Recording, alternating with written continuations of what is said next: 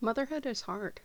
There's the coordination of conflicting schedules, keeping the kids, not to mention yourself, clean and fed, keeping the house, well, if not clean, then at least livable. Don't even get me started about keeping up with the laundry. There are countless things, items, events, tasks, to do lists that moms need to keep track of. And that doesn't even touch on any goals or dreams that the mom may have for herself. Now, imagine adding in ADHD on top of that, and suddenly some of those same challenges can be made even more difficult. Much of the advice to succeed in motherhood and life does not work for our unique ADHD minds. Our minds simply work differently.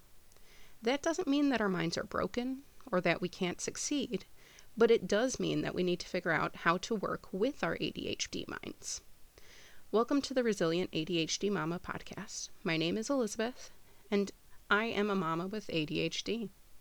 Over the last decade, through tons of research and countless trial and error, I have developed systems that not only help me to survive, but also to thrive as a mom with ADHD. Through a mix of education, neuroscience, behavioral science, and practical solutions, I want to equip and empower you to thrive as a mom with ADHD in motherhood, work, and life. Join me here on the podcast weekly to learn ways to work with your ADHD mind instead of against it.